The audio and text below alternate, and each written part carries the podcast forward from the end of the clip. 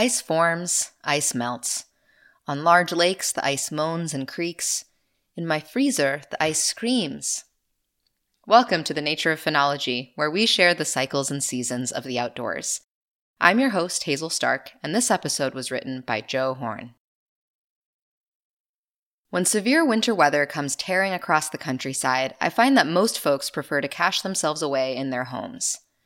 Coffee mug in hand, slippers on feet, perhaps even with a quintessential staunch, disapproving grimace at the wintry scene wilted across their faces.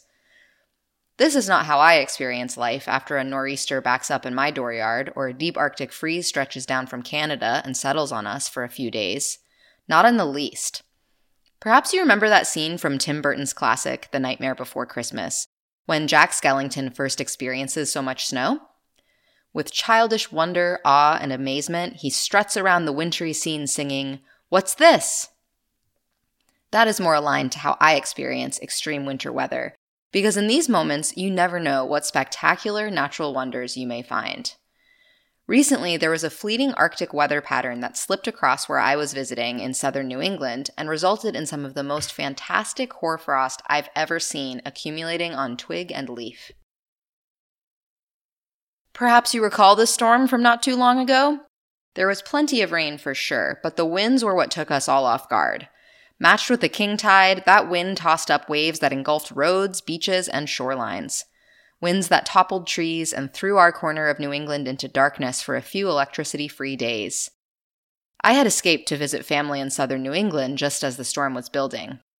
The weather report was calling for this warm, rainy weather to break as an Arctic air mass descended upon the whole region, but whereas my home in Down East Maine slipped into the 20s, I found myself in Connecticut bundling up to go on a hike with my folks on a bluebird day with the thermometer reading a balmy 6 degrees Fahrenheit. The trail through the oak and sweet birch woodland was all iced up from the rain the previous day. Puddles had frozen over, and the only liquid water to be found was a stream that ran through the preserve and the occasional spring seep that would spill a liquid trickle of soil warm water across the duffy forest floor. After a little way, we came across a pool on a small creek over which the preserve managers had built a small bridge. In the pool of liquid water were twigs and leaves, some submerged and others exposed to the air just above the liquid water. Had I not gone out on that hike that frigid day, I never would have seen perfect feathery fronds of hoarfrost lining every twig and leaf that emerged from the pool. Hoarfrost is one of those technical terms that is often used incorrectly. Typically, hoarfrost, spelled H O A R, forms when we have freezing cold temperatures, still cloudless weather, and the temperature slides far below the dew point.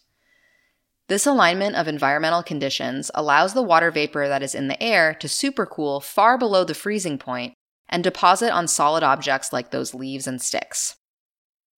Note that most typically, a gaseous water vapor tends to first condense to form liquid water before freezing to form ice. When water skips that liquid phase and instantly transitions from a gas to a solid, that is known as deposition. And because this happens at a molecule by molecule rate, the minuscule electrostatic charge that gives water its surface tension causes the resulting hoarfrost to form elegant white fractal patterned crystals that look like ferns or feathers. Clearly, the night had been cold, but what was noteworthy was that it was only in the few inches above this pool where there was just the right amount of moisture forming just the correct blend of atmospheric conditions to support the formation of hoarfrost. So, the next time there is an intense freeze or a big snowfall, you might try getting out for a hike to see what wonders you may come across. But before you do so, make sure it is safe to travel and that you are dressed appropriately for the conditions. You can download this episode and find a link to the transcript, photos, information about podcasting, and more by visiting archives.weru.org. Thanks for listening, and please join us next week for another dive into the nature of phenology.